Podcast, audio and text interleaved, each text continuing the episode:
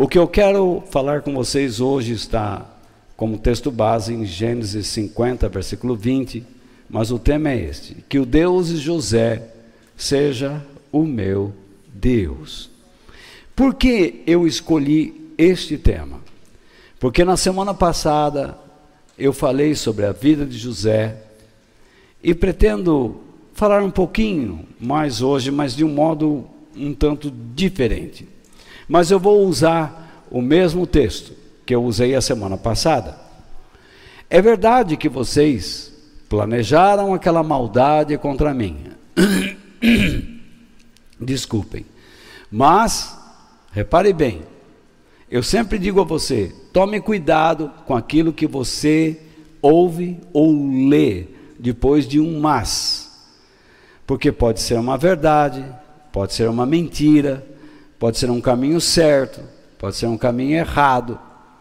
Mas Deus mudou o mal em bem para fazer o que hoje estamos vendo, isto é, salvar a vida de muita gente.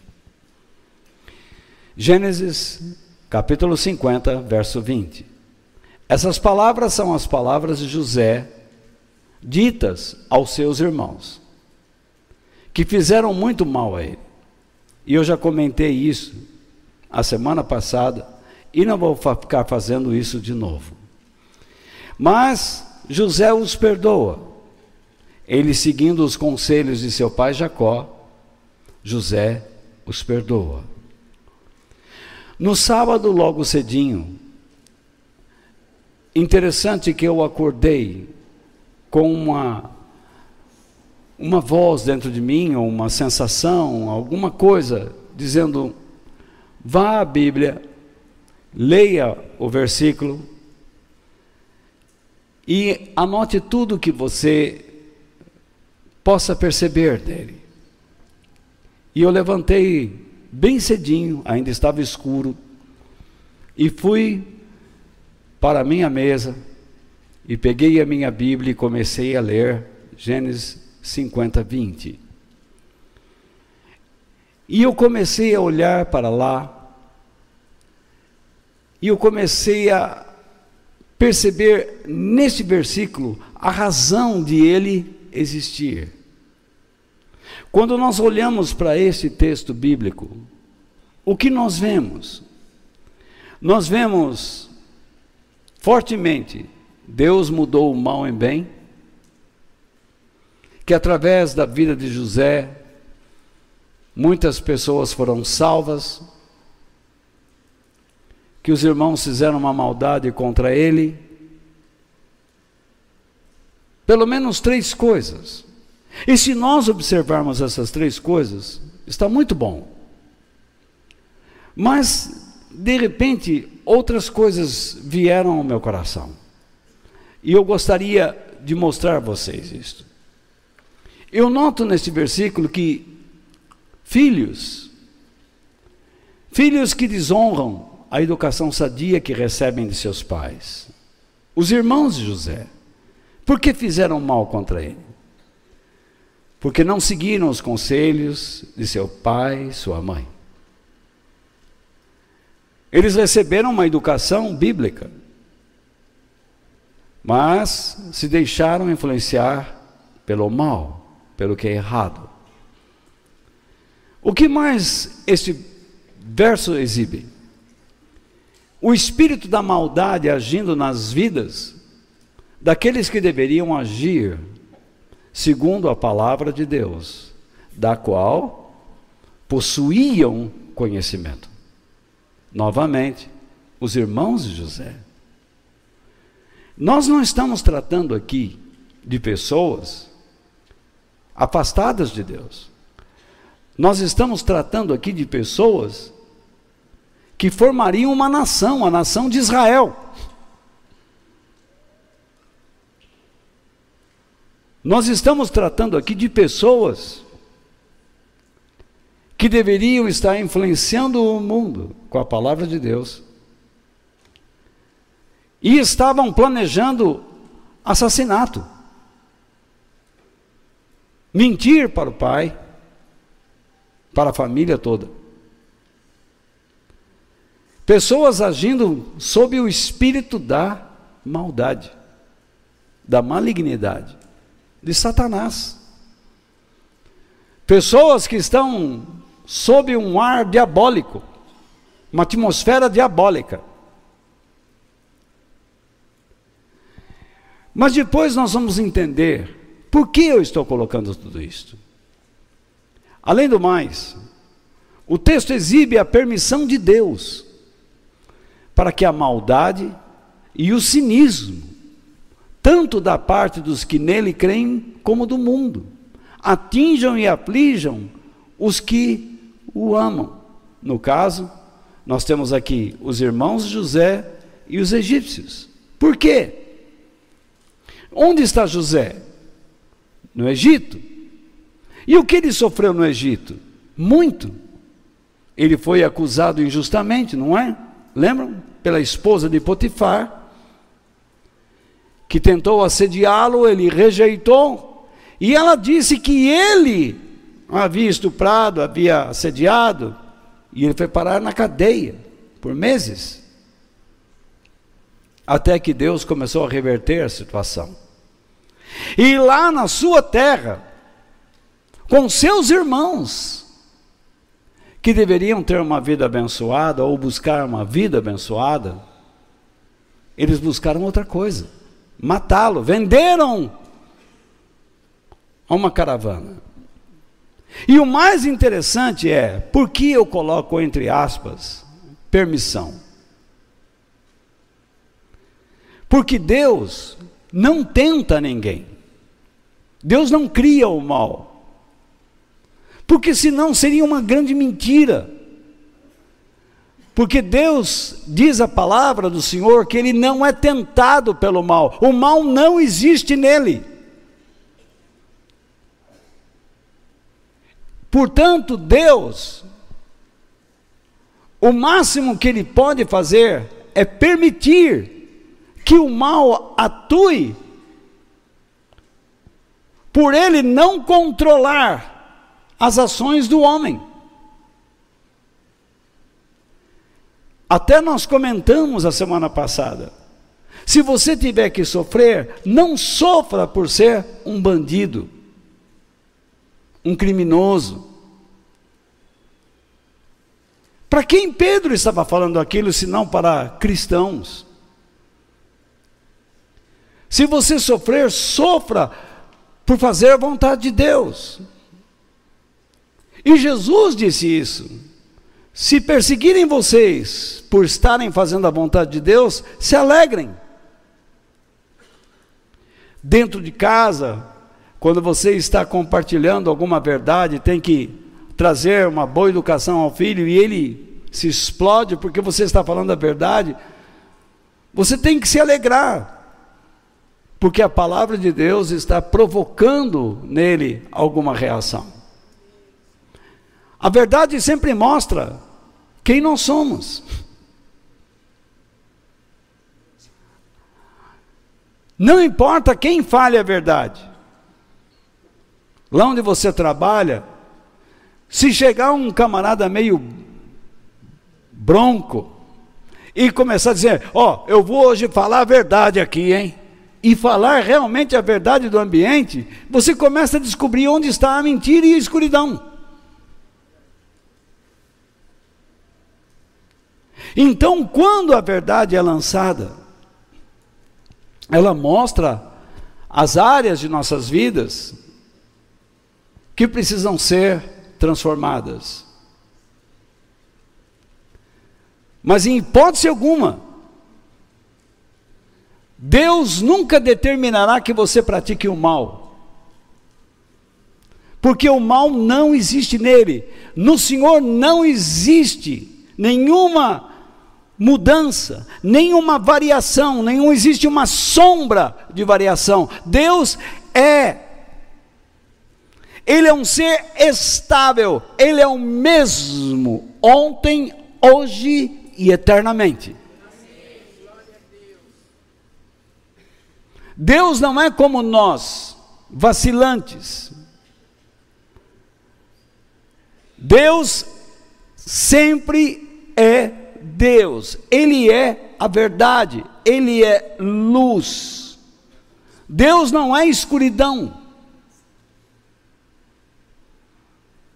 Então, Deus permite, e vocês vão entender melhor já já.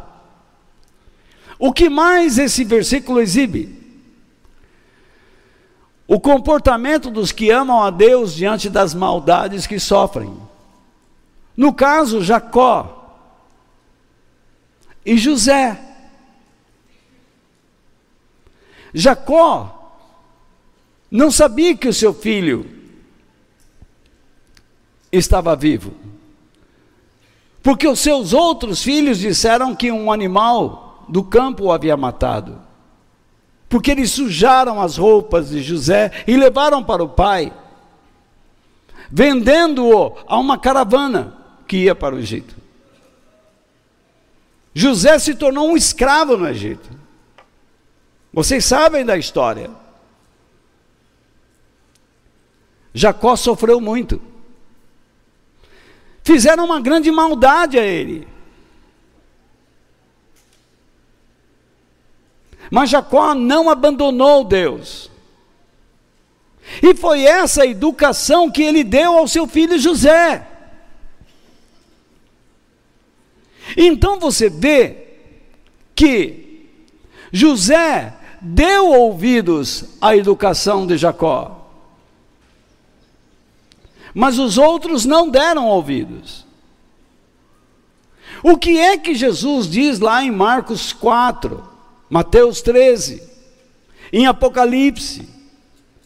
Quem tem ouvidos para ouvir, ouça. Por que ele diz isso? Porque há pessoas que ouvem o que não querem ouvir e rejeitam o que estão ouvindo.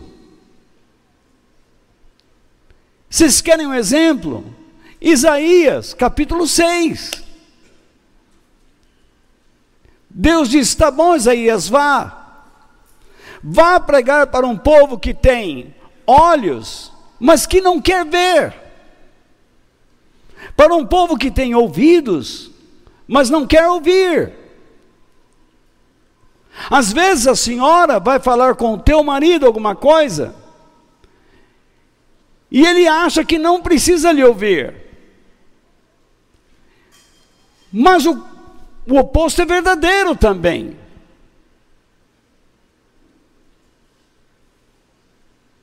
Um filho, às vezes, não quer ouvir o conselho de um pai. Ou o pai não quer ouvir as observações de um filho. É muito comum a dureza em nossos ouvidos. E muitas vezes, quando ouvimos, não prestamos atenção e ouvimos mal. Mas eu não quero ficar aqui expondo exaustivamente cada coisa que eu encontrei. Porque eu poderia falar sobre cada uma delas, a cada domingo. E talvez eu faça. Mas no domingo que vem,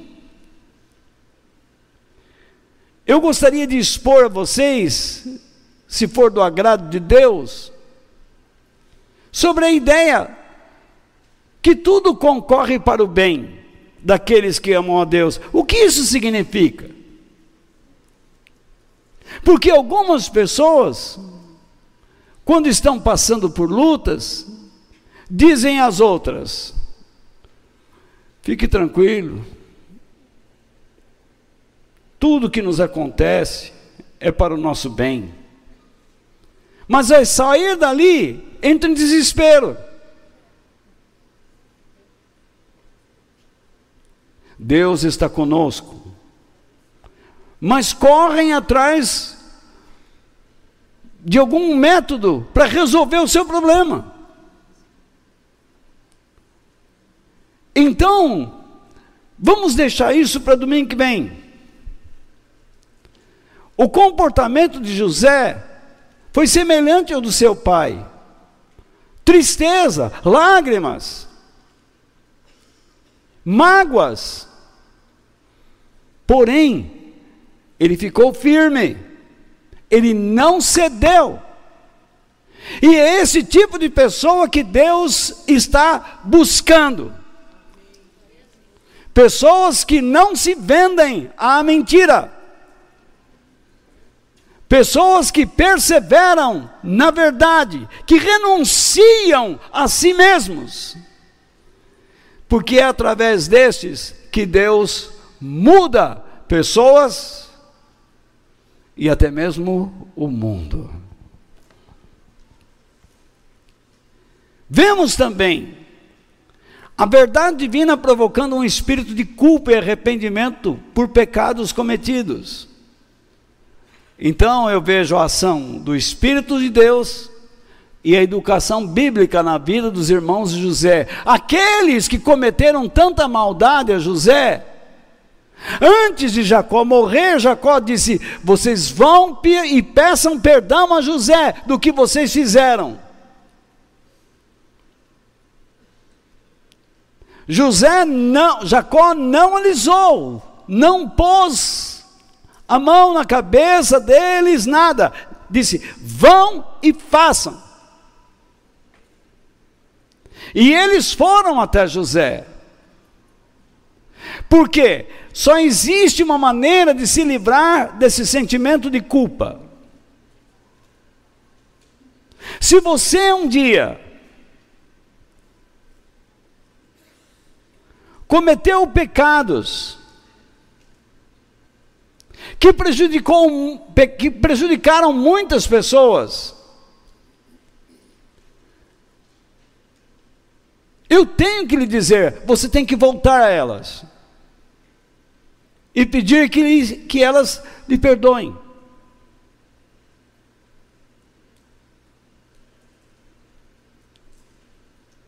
Se você roubou pessoas, você tem que devolver o que roubou.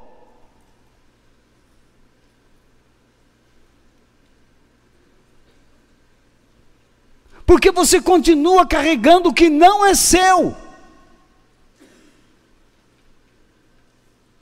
Você se lembra quando aqueles religiosos foram ao, ao Rio Jordão para se batizar? E João Batista olhou para eles e disse: Ninho de cobras. Quem disse que vocês se batizando vão escapar da justiça divina.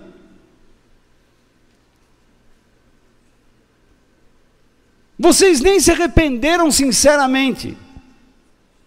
Então João Batista olhou para ele e disse: produzam atos que provem que vocês se arrependeram,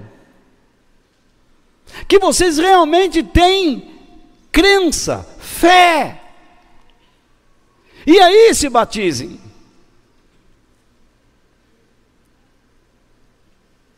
Ali não era um batismo para simplesmente crer em Jesus. Ali era um batismo que a pessoa teria que confessar que realmente ela estava debaixo do pecado e aceitando a transição de Deus. Era o batismo de João. Era como a travessia do Mar Vermelho. É, era como uma passagem pelo meio do Rio Jordão. Era um movimento para a guerra, para a batalha. Então não venha com essa ideia de sair daí, passar por aqui e continuar a mesma pessoa que você era lá atrás. Você tem que mostrar que mudou.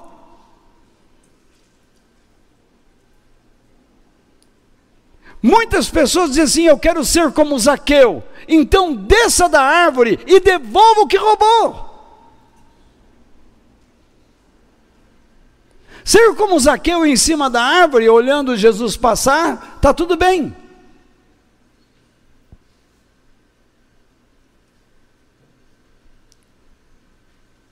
Vá às pessoas, seja humilde e diz: Eu errei.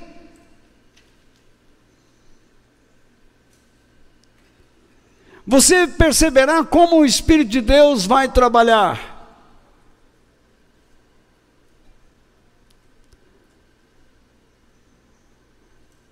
Quando você age segundo Deus, você começa a perceber onde está o espírito satânico e o de Deus.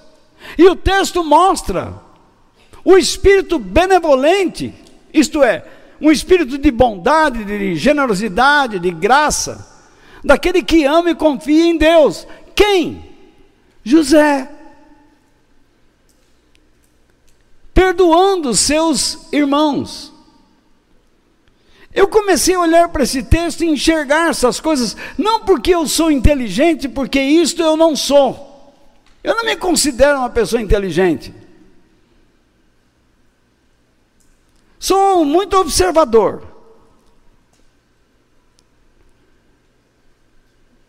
José então foi bondoso, perdoou. Que mais esse texto nos mostra? As influências malignas agindo para impedir que os planos de Deus não se realizassem no mundo. Por meio dos que creem em Deus e dos que não creem. Aí nós começamos a ver agentes ocultos agindo, usando a vida humana. Deus tinha um plano na vida de José. Lembra que ele sonhava, que ele via as pessoas se dobrando perante ele? Ele tinha sonhos. Satanás sabia que Deus iria formar um povo sobre o mundo, do qual ele estava governando, e ele não queria admitir isso. Ele precisava acabar com este plano, mas ele não pode lutar diretamente contra Deus. Ele precisa perverter o ser humano, porque o homem é o único ser que desafia a Deus.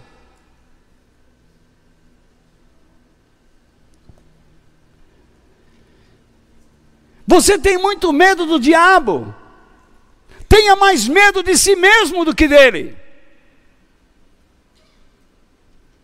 Nós somos muito mais perigosos neste mundo do que ele.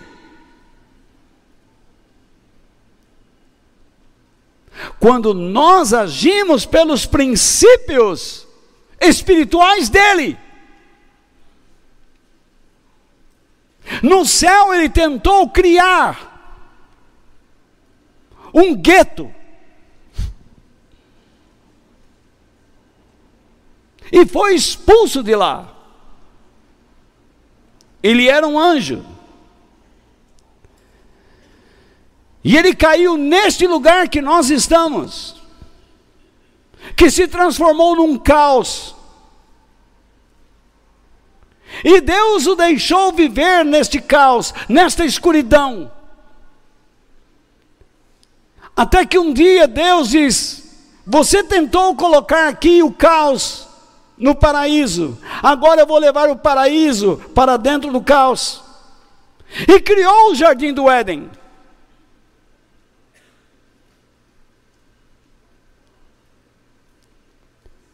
Criou Adão e Eva. E disse: multiplique, tenham muitos filhos. Isso não significa que um casal agora tem que ter um filho por ano.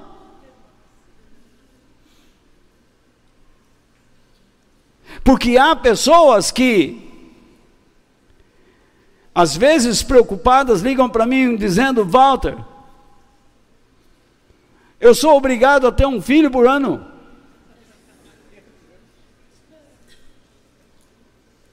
Eu disse: Não, você não é obrigado a nem ter filho.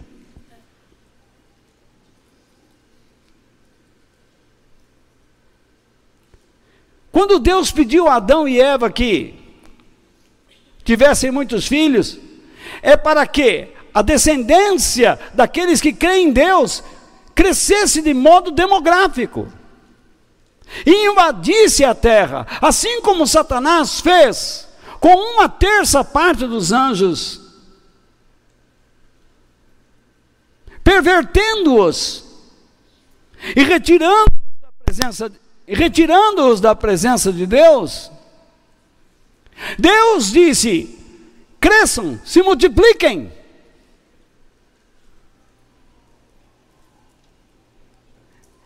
Levem a verdade sobre um mundo dominado por demônios.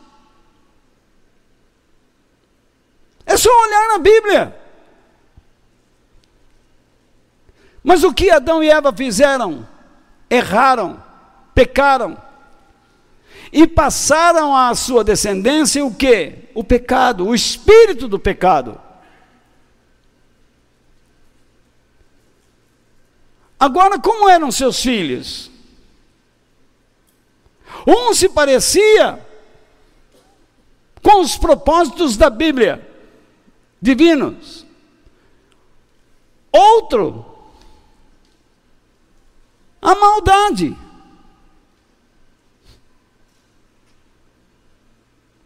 Olhe para a sua casa.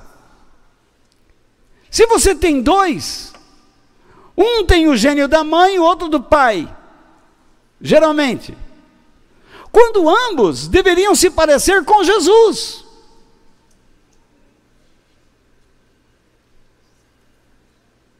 Você vê que mundo é esse que nós estamos?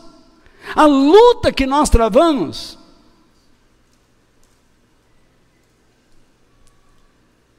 Você manda o seu filho para a escola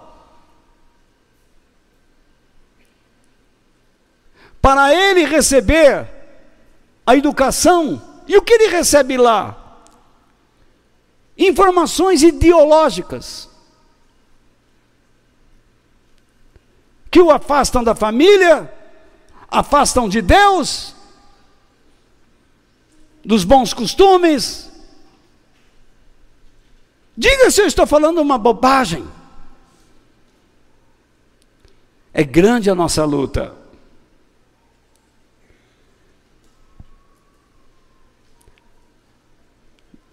Em toda a igreja existe o trigo e o joio.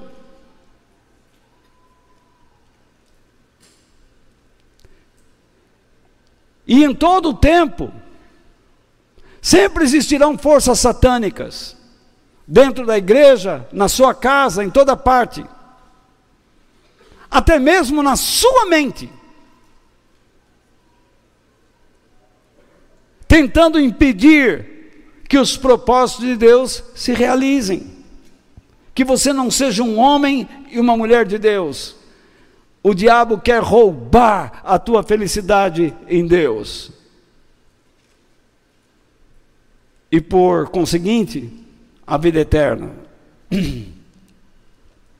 O texto exibe José, um homem que decidiu amar, confiar em Deus e esperar pela sua ajuda.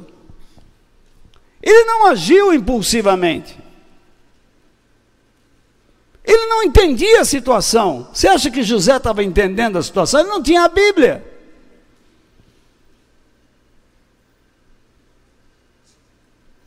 Você não tem um livro que explique a sua vida. E nos, e nos problemas que você enfrenta, você às vezes de cabeça quente, você não entende por que aquilo está acontecendo.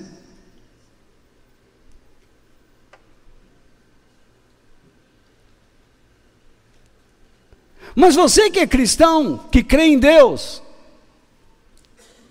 você sabe que tem um Deus que olha, que cuida de você. Mas ao mesmo tempo você também não sabe o que Ele está fazendo.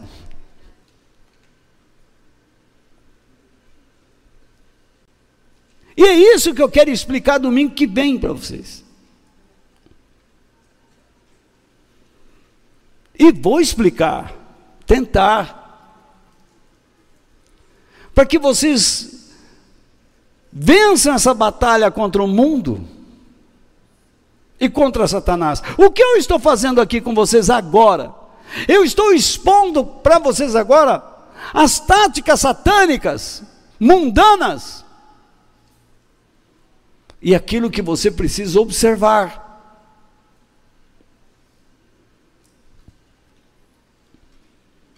Nós estamos num ambiente religioso mais que isso. Nós estamos na presença de Deus, tratando da autoridade de Jesus Cristo. Eu não estou aqui falando sobre Jesus, eu estou falando nele, por ele e para ele a vocês. Por isso que onde estiverem dois ou três reunidos em meu nome, eu estou no meio de vocês.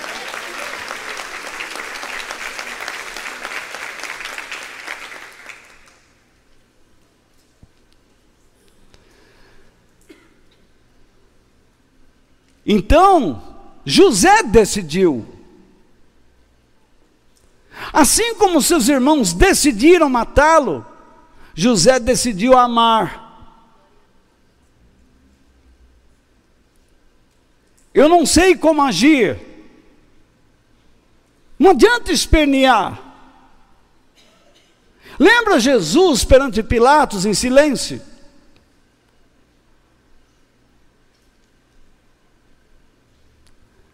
Que mais?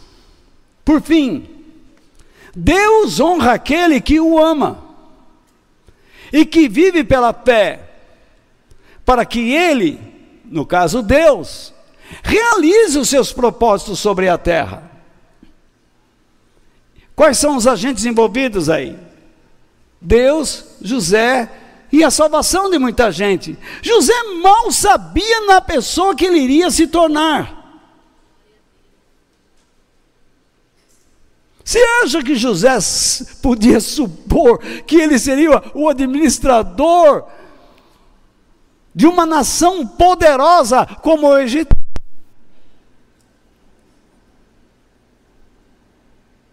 Você não sabe qual será o destino da sua vida depois de amanhã. De repente, vocês que são vendedores, acertam uma venda aí, pronto. Enche o bolso. Aí vem a mulher, toma tudo.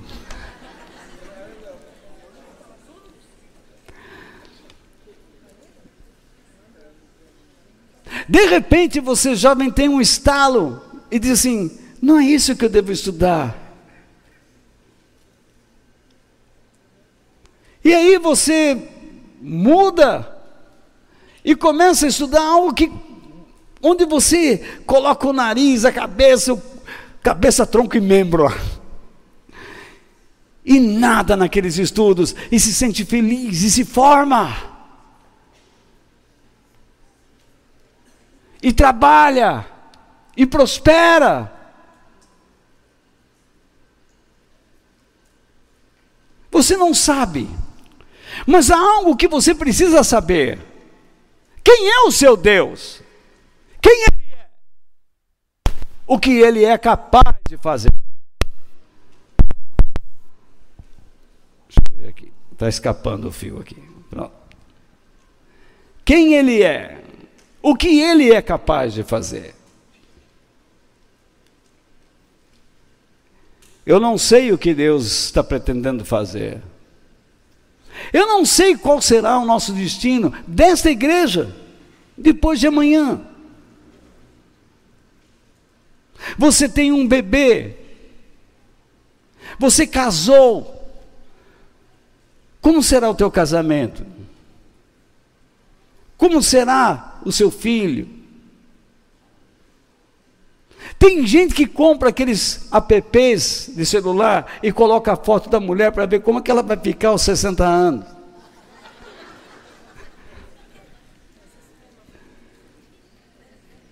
E elas, por sua vez, colocam a foto do marido.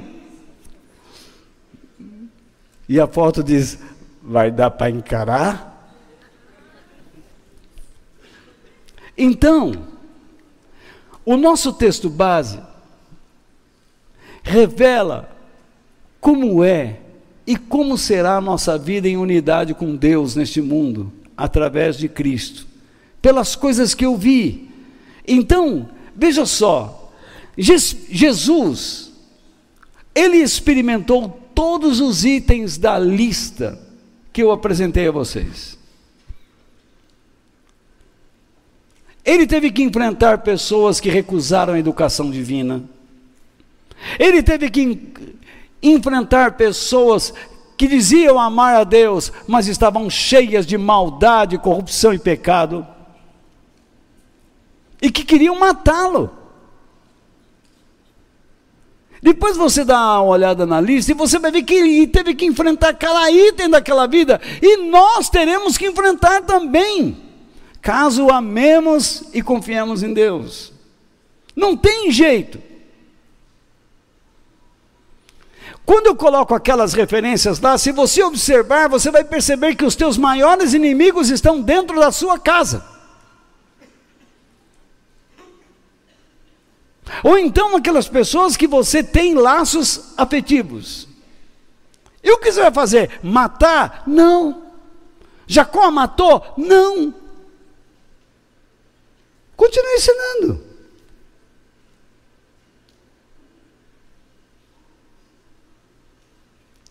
Você vai ter inimigos na igreja. Tem gente que ainda diz: eu não, eu não imaginava que a igreja tivesse pessoas desonestas. Começa pelo pastor.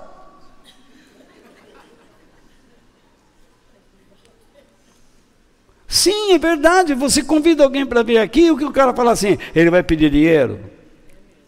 Não é? Vamos ser honestos.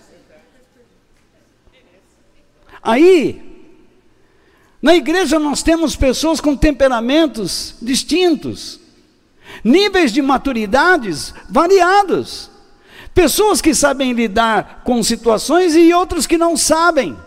Pessoas que se desesperam mais facilmente e outras não. E como é que nós vamos resolver tudo isso?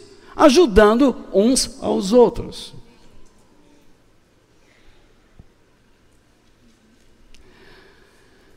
Nós vamos ter problemas no mundo, fora da igreja, como José. Tudo que eu vou falar a seguir é baseado naquilo que eu vi lá.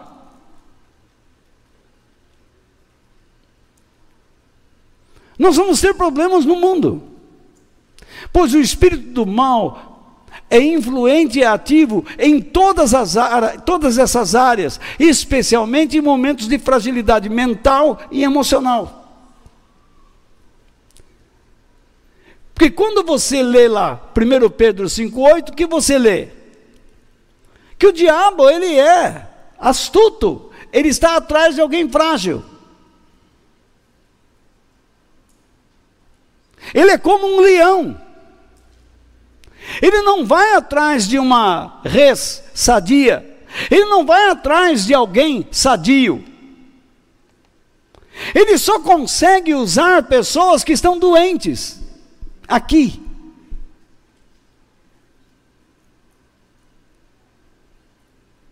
Mas, Walter, eu não estou doente. Eu sei que você não está. Doente é uma analogia que eu estou fazendo de uma mente insana. De pessoas que estão sempre atrás de alguma novidade, de uma experiência, de uma emoção, de uma sensação.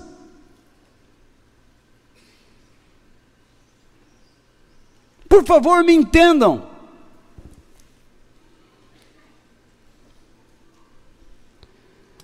A Bíblia nos dá uma carga volumosa de ensinamentos. São 66 livros, mais de 30 mil versículos.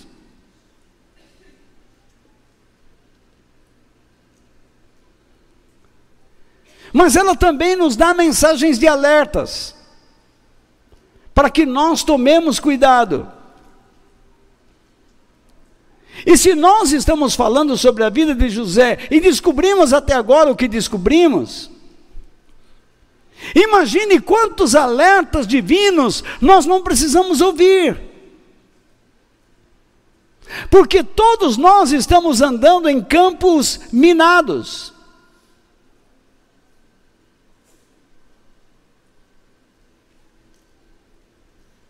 Não pense que por você ser cristão, você não passará por lutas e problemas. Não é o que a Bíblia diz. Por isso, a primeira coisa que eu quero dizer a vocês é: além da, do que eu já disse, né? o primeiro item, vamos dizer assim, o primeiro princípio. A vitória sobre as pressões depende, depende da sua unidade com Cristo e por meio dele com Deus.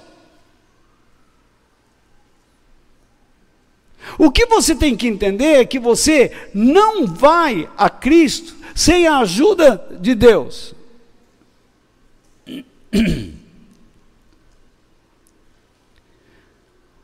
Uma pessoa que está afastada de Deus, ela é incapaz de se aproximar de Jesus. Deus precisa persuadir esta pessoa. É isto que é aí que começa a fé. Então a pessoa começa a ouvir a palavra de Deus, porque a Bíblia é clara: a fé vem como? pelo ouvir, não é uma coisa dada.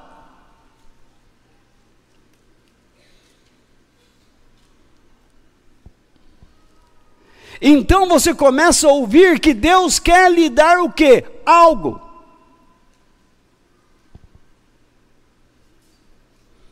Uma hora eu vou explicar isso profundamente a vocês. Então, você começa a ouvir, e e aquilo se torna tão lógico, aquilo espelha tanto a sua vida, o que você está ouvindo, que você diz: Eu sou isso aí.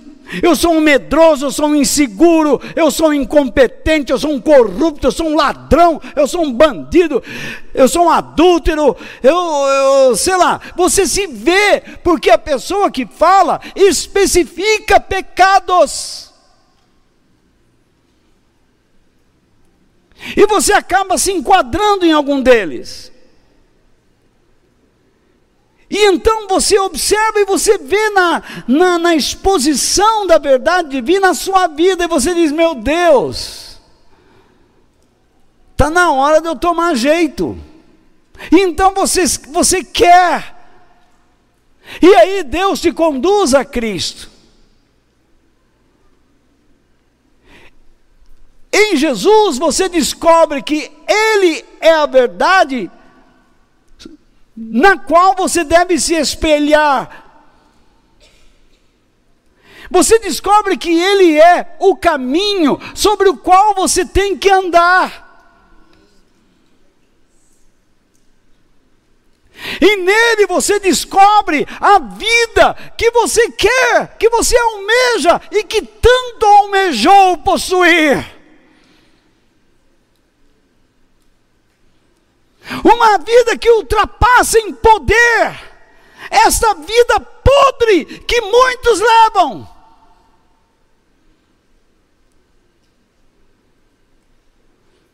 Uma vida que te leva a superar a sua insegurança, a sua depressão, a sua angústia, os seus medos.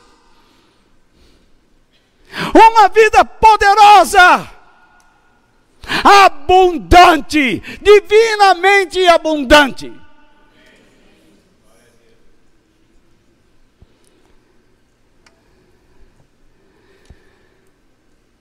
Por isso que Jesus nos ensina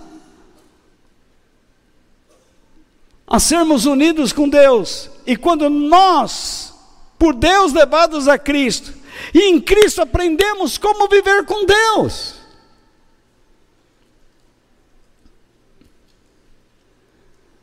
E em Cristo você aprende como se manter naquilo que Deus te deu, a graça dele.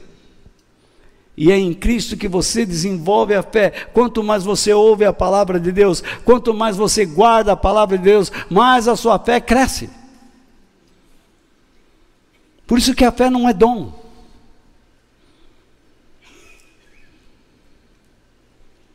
Dom você não mexe. Ou você nunca viu que todo dom perfeito vem dos céus, ele cumpre o seu papel.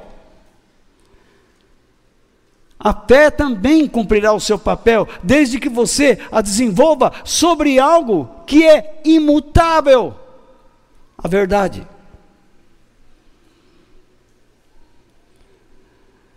Quanto mais você aprender sobre a verdade, confiar na verdade, o que é que Jesus disse? Vocês conhecerão a verdade e a verdade os libertará.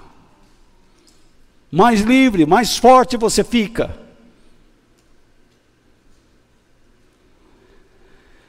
Veja só o que Jesus disse sobre como nós precisamos estar unidos com Deus para superarmos as pressões.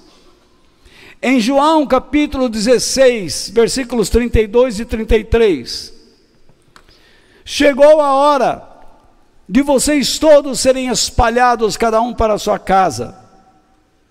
E assim, repare bem como eu assinalo, e assim, vão me deixar o quê? Sozinho. Você vê a disposição de abandonar o Senhor nas pressões. Mas, Jesus vai fazer uma declaração importante: eu não estou só. Por quê? Pois o Pai está comigo. Aí você diz assim: Deus está com todo mundo? Não. Claro que não. Porque tem que existir em nós a disposição de estarmos com Ele. Jesus disse: Eu estou no Pai, e o Pai está em mim. Você entende onde eu quero chegar? Ele se dispõe a estar no Pai, e o Pai, reciprocamente, se dispõe a estar nele. Jesus disse algo também: se vocês estiverem em mim, e as minhas palavras estiverem em vocês, pedirão tudo o que quiserem, e isso será feito. Olha só! Então a presença de Deus também não é um dom é uma resposta ao nosso desejo por Ele, ao nosso fogo por Ele, à nossa paixão por Ele, em qualquer situação. Eu não sei o que você está passando, mas eu imploro, volte a amar a Deus como você amava.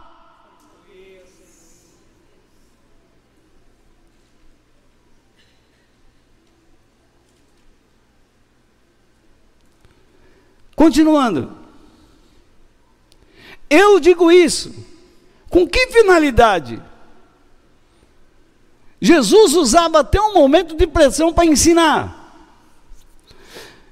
A finalidade é, por estarem unidos comigo, vocês tenham o que? Paz. E o que é paz? Paz aqui não é só um sentimento ele também é, por uma razão. Pela ausência da inimizade, pela ausência da guerra. Não é essa paz que algumas pessoas dizem quando falam, você que não tem paz, vem aqui à frente, eu vou orar por você e a paz vai entrar no teu coração. Não é assim. Essa paz significa que você vai parar de brigar com Deus. Esta paz significa que você quer continuar sendo amigo de Deus. Esta paz significa que você quer cooperar com Ele em qualquer situação.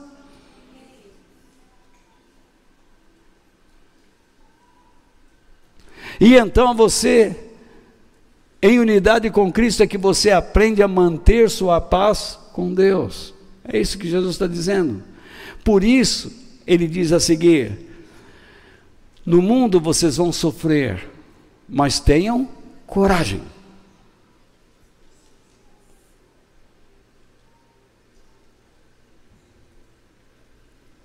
Deus nos deu o Espírito Santo que nos ensina como ter coragem. Coragem não é ausência de medo. Coragem é a capacidade para você superar o medo que existe em você na situação que você está passando.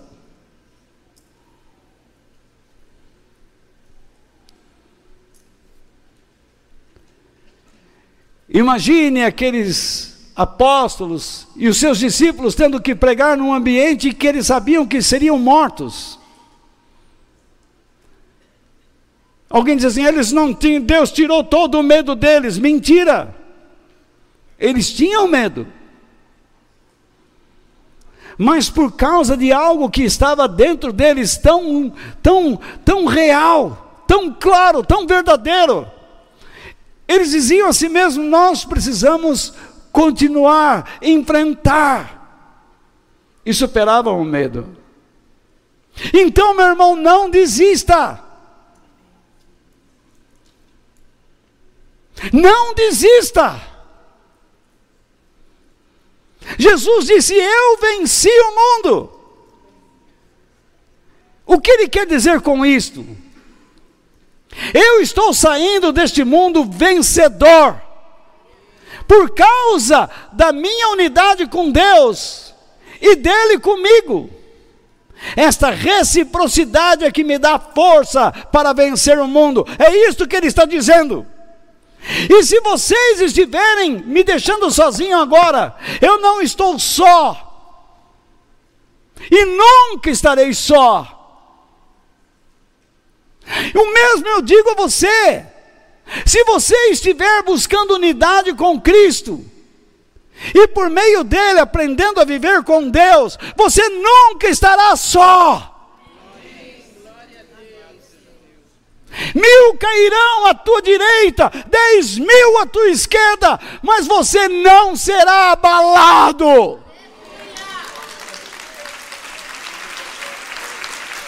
Você não está só.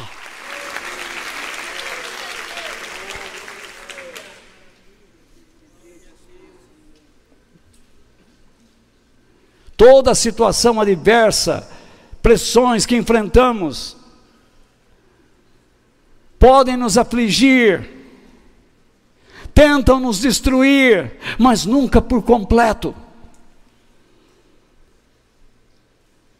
O cristão não sofre, vai ler o que Paulo escreveu aos Coríntios, muitas vezes angustiado, outras vezes abatido, mas não destruídos. Se você estiver com Cristo, você nunca será destruído.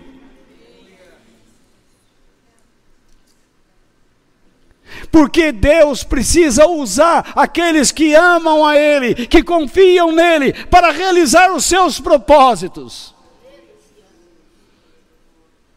E se você se colocar nas mãos de Deus verdadeiramente, você fará as obras de Deus e cumprirá os seus propósitos. Será um cooperador dele para que ele realize o bem, salvar muita gente.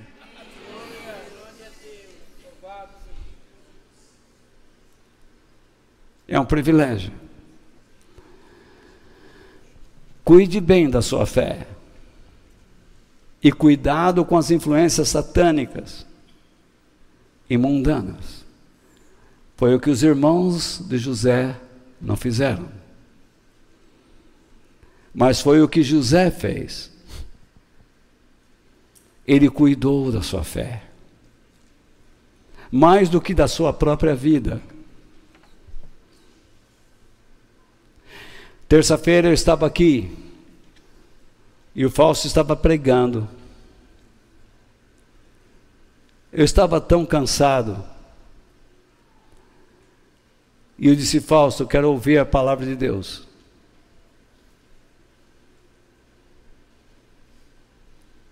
Então eu me sentei com a minha esposa ali, fiquei ouvindo. E quando ele disse, Paulo decidiu querer sofrer. Que coisa!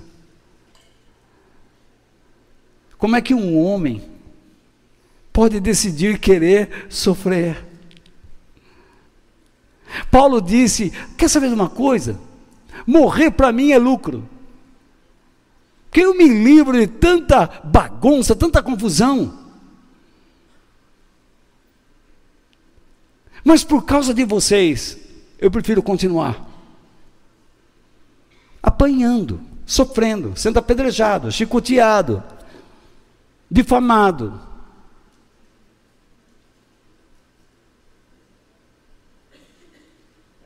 Correndo riscos.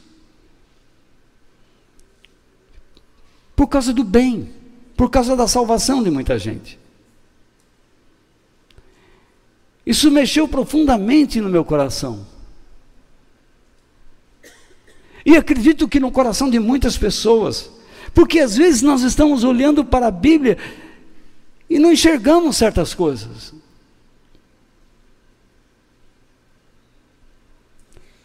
E há momentos em que nós precisamos ouvir o que nós não gostaríamos de ouvir.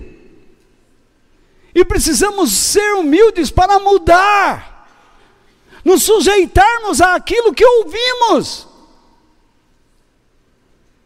para sermos uma bênção.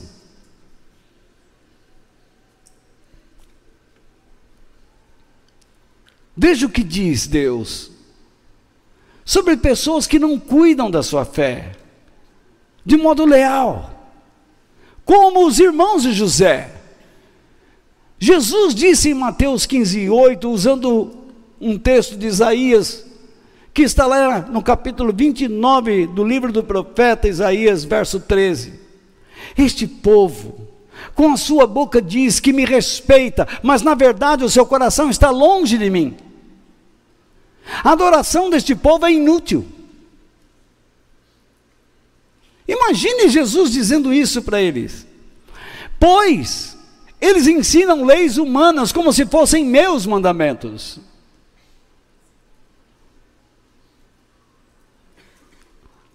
Vamos lá. Aqui nós temos um povo que se reúne para uma reunião inútil.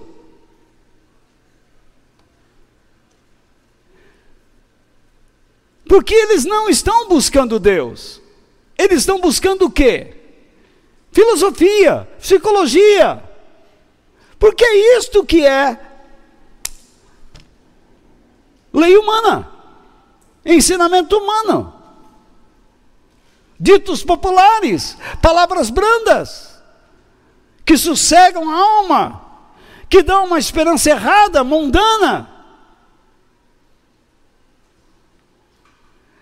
É um povo que nas próprias orações não consegue ultrapassar o teto de casa.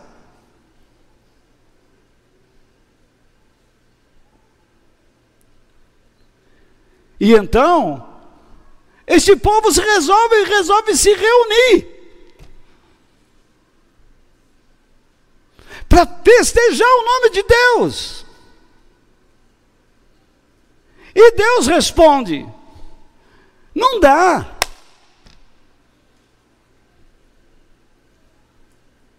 Por que vocês me chamam de Senhor, Senhor e não fazem o que eu mando? Não é?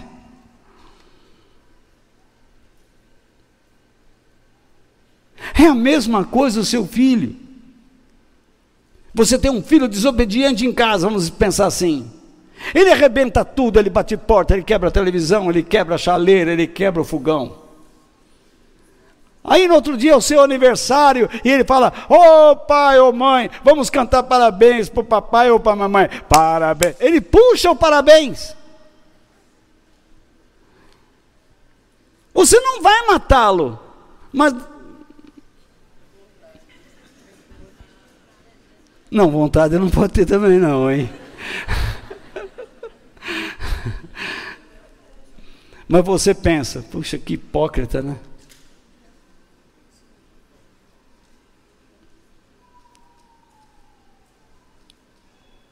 Aí você tem um marido que ele tem dez amantes. Não, você é boi bandido mesmo. Então. Aí ele chega em casa e dorme com você ainda lasca uma beijoca, boa noite. Tá, tá, e você está sabendo. E você está suportando aquilo porque você quer salvar o teu casamento.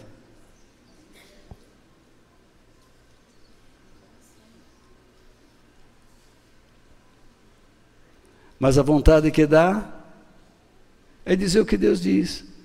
Você me deu uma beijoca, mas o teu coração está longe de mim. Você canta parabéns, mas o teu coração está longe de mim. Você vai à igreja, mas o seu coração está longe de Deus. Você não quer Deus.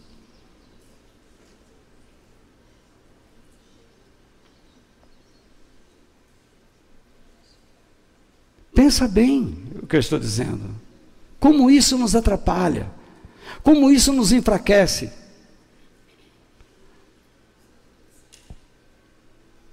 O diabo ele não está preocupado se você acredita ou não em Deus mas ele quer arrefecer o seu amor por ele, impedindo que você se preocupe com os propósitos de Deus, porque a única maneira de você dizer que ama a Deus é fazendo as obras de Deus.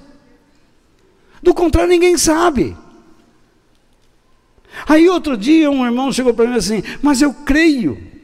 Outro dia não, faz um tempinho. Eu creio, eu tenho fé. A crença e a fé é uma obra. Não é não.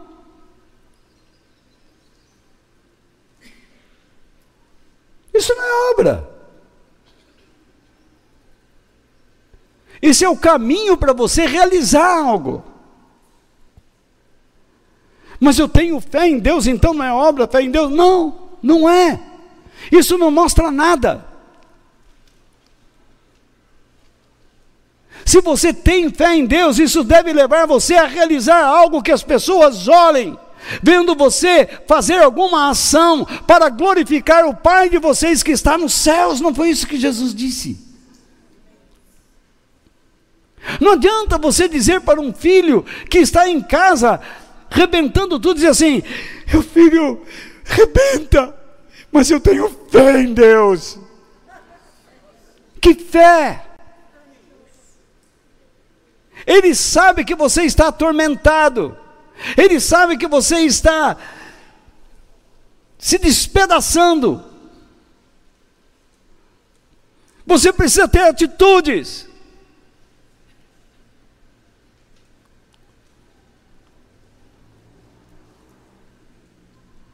Em nome de Jesus.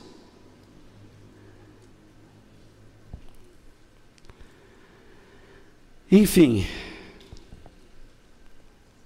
O que o diabo quer é transformar a sua crença, a sua fé, numa religião insana, fantasiosa.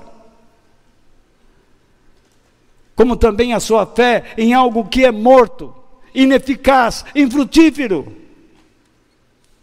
Que você passe a defender coisas que não servem para nada, que são inúteis. Porque é isso que nós estamos vendo. Se você sair daqui hoje dizendo, eu quero mudar minha vida, com certeza você não imagina o que Deus fará em você. E, lembram que Paulo disse para o carcereiro, na cidade de Filipos: crê no Senhor Jesus e será salvo tu e a tua casa.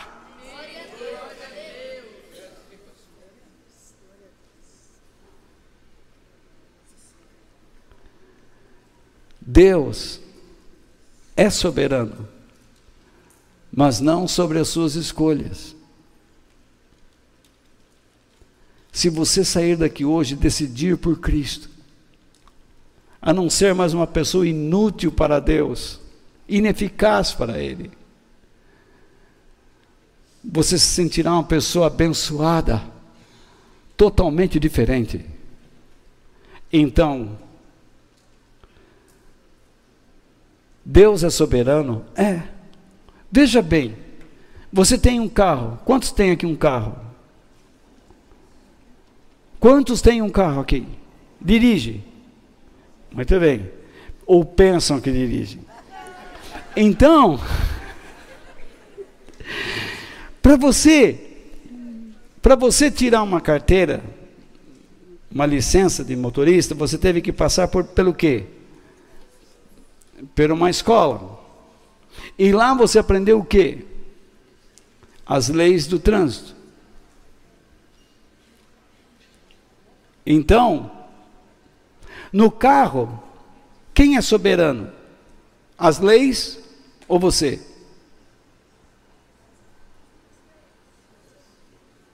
As leis?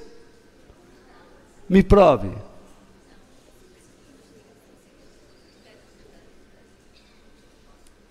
Elas não deveriam ser soberanas? Mas você é, porque elas não te controlam.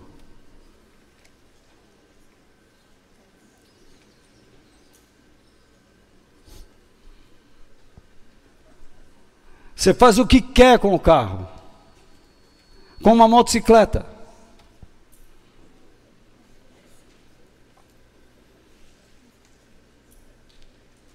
Imagine o que nós podemos fazer com a vida. Então, essa história que Deus é soberano, que sabe tudo, que controla tudo, não é verdade. Ele não controla a mim, ele não controla você. Imagine, se eu chegasse aqui e dissesse, Walter, Xará, Deus está pedindo que você traga aqui agora 20 mil reais. Porque ao longo de 10 anos Deus vai te dar 2 milhões. Obedeça.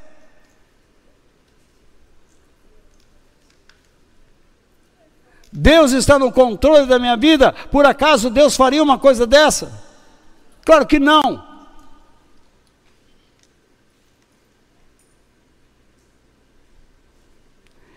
Aí, quem está no controle? Eu.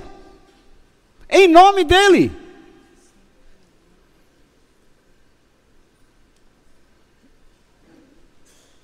Você diz que o Espírito Santo habita em você, não é? Nós dizemos que Deus está no controle de nossas vidas, não é? Sim ou não? Por que então você faz campanha para mudar a sua sorte? Por que você vai atrás de novena e correntes? Porque Deus não está no controle, você sabe. Você deveria estar entrando para dentro do teu quarto, fechando a porta e buscando Deus. E esperar pela sua ajuda. Você deveria estar entregando a Ele o controle da sua vida. Veja só, esse é um texto clássico.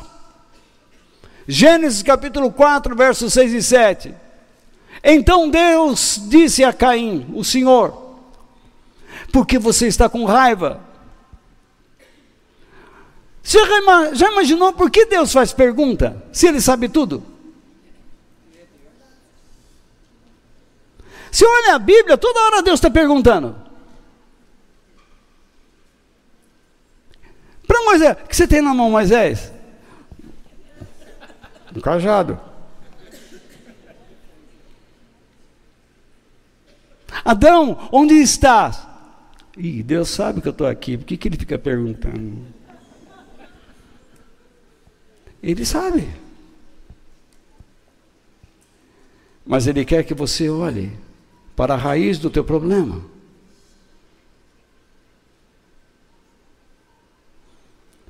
Por que você está com raiva? Por que anda carrancudo? Caim é filho de Adão e Eva, recebeu a educação de Adão e Eva. conheciam os pecados dos seus pais, aprenderam como corrigir um caminho errado. E se está andando carrancudo, é porque está errado. Algo está incomodando. Porque se você é senhor da verdade, você está seguro. Isso não quer dizer que você não cometa erros, mas você se sente seguro. E então Deus continua: se tivesse feito o que é certo, que controle Deus tem, tem sobre ele? Nenhum. Porque ele não fez o que Deus queria, ele fez o que era errado. Você estaria sorrindo. O que é que você quer que eu diga aqui? Que você está certo vivendo debaixo desse quadro melancólico que possivelmente você se coloca? Eu estou querendo dizer a você que você não precisa estar debaixo disto. Deus pode tirar você desta condição.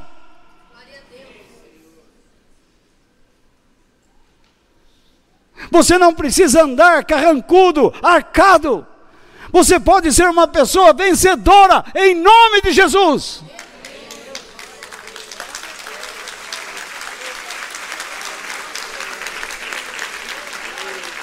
Então, Deus continua, mas você agiu mal, e por isso o pecado está na porta à sua espera. Então Deus dá um aviso, Ele quer dominá-lo, mas, presta atenção, você precisa vencê-lo, não sou eu, é você.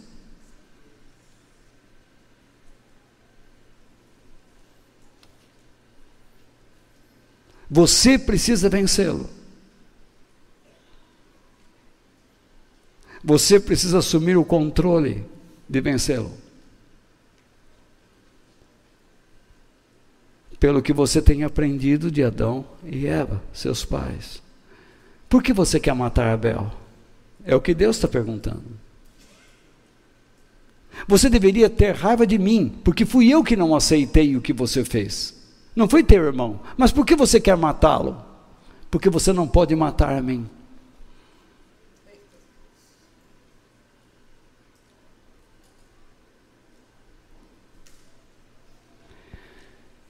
O negócio é tão sério, irmãos. Deus é muito soberano. Mas a sua soberania se limita ao quão soberano Ele é. Deus é ético. Ele não criou robôs. Você hoje veio aqui porque quis. Deus te arrastou aqui? A irmã Cida disse para mim, pastor, estou triste porque eu não posso estar hoje lá. E eu disse para ela, paciência, irmã, acontece, o carro quebrou. Mas ela fez o que fez, que fez que arrumou uma carona. espero que tenha valido a pena. E aí, ela quis estar aqui.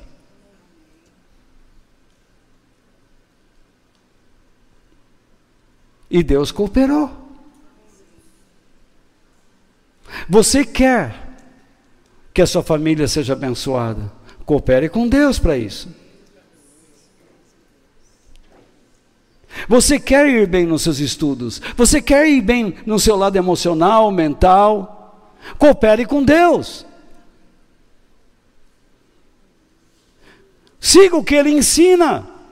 E então ele vai ensinar você a controlar sua vida e viver debaixo do seu controle. Porque Deus não colocou cordinhas em você para dirigi-lo como um marionete. Ele fala. Assim como falou com os irmãos de José: não matem José. Joguem numa cova, porque ele queria, Rubem, lembra que eu expliquei a vocês? Que ele queria voltar lá e pegar o irmão de volta e levar para o pai? Mas não, os irmãos não quiseram saber, tá bom, não vamos matar, vamos mandar ele longe aqui. Mandaram para o Egito.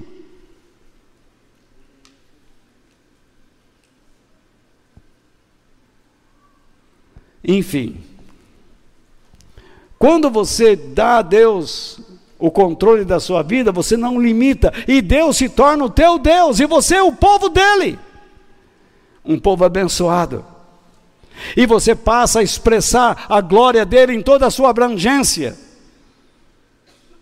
Sua misericórdia, sua bondade, sua justiça, sua graça, na família, entre amigos, em toda parte.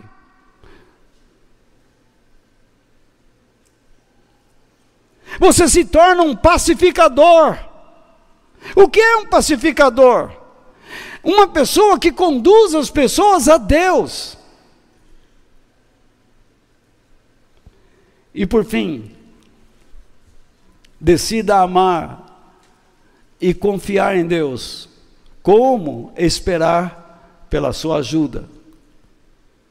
Enquanto isso, seja obediente a Ele. O salmista disse o seguinte: entregue os seus problemas ao Senhor, e Ele o ajudará.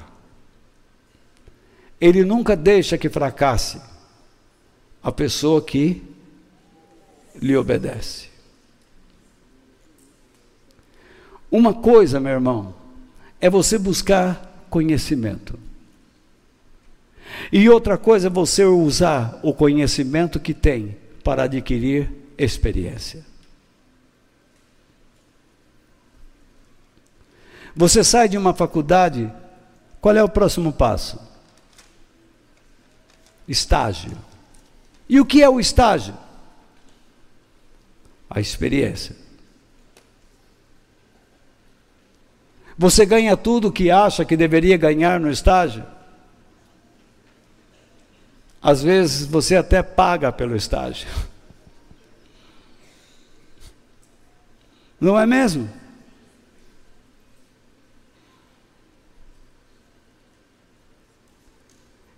E então você adquire a experiência. Mas não adquiriu tudo. Porque você sabe que precisa continuar estudando.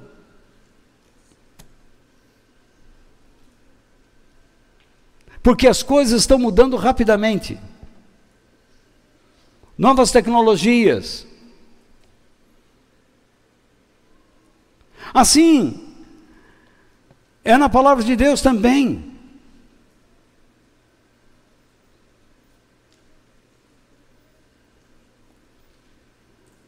O conhecimento vai se multiplicando. Mas ele tem que se multiplicar para o bem.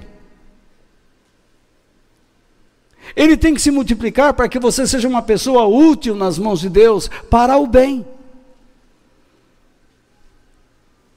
O Deus do Velho Testamento, a quem José amava, é o mesmo Deus do Novo Testamento.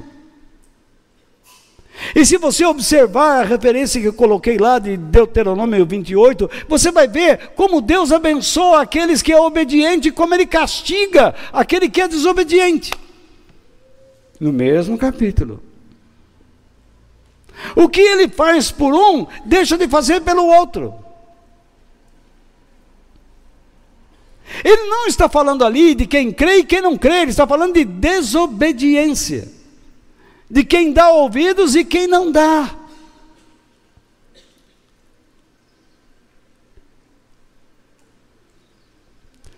Todas as promessas que foram feitas ao seu povo, tanto no Velho, ou melhor, no Velho Testamento, por que não seriam verdadeiras no Novo também? Deus sempre age pelo mesmo princípio, porque Ele é bom.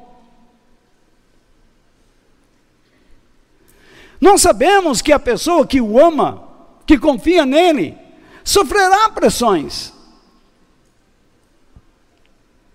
aflições, rejeições, injustiças. Você sofre isso todos os dias. E às vezes comete-as.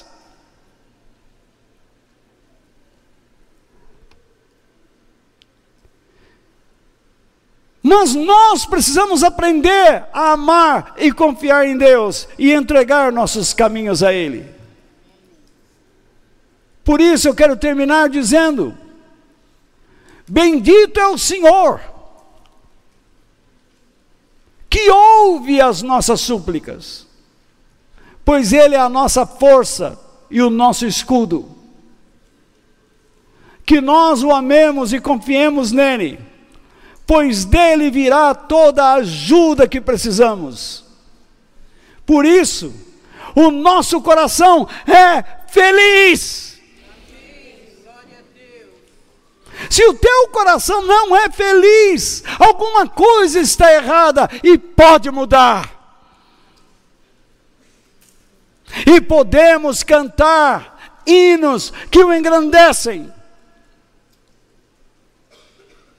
Isso está baseado no que o salmista, no Salmo 28, disse.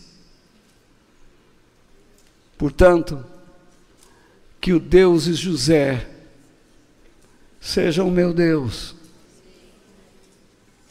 E que Deus nos abençoe. Amém.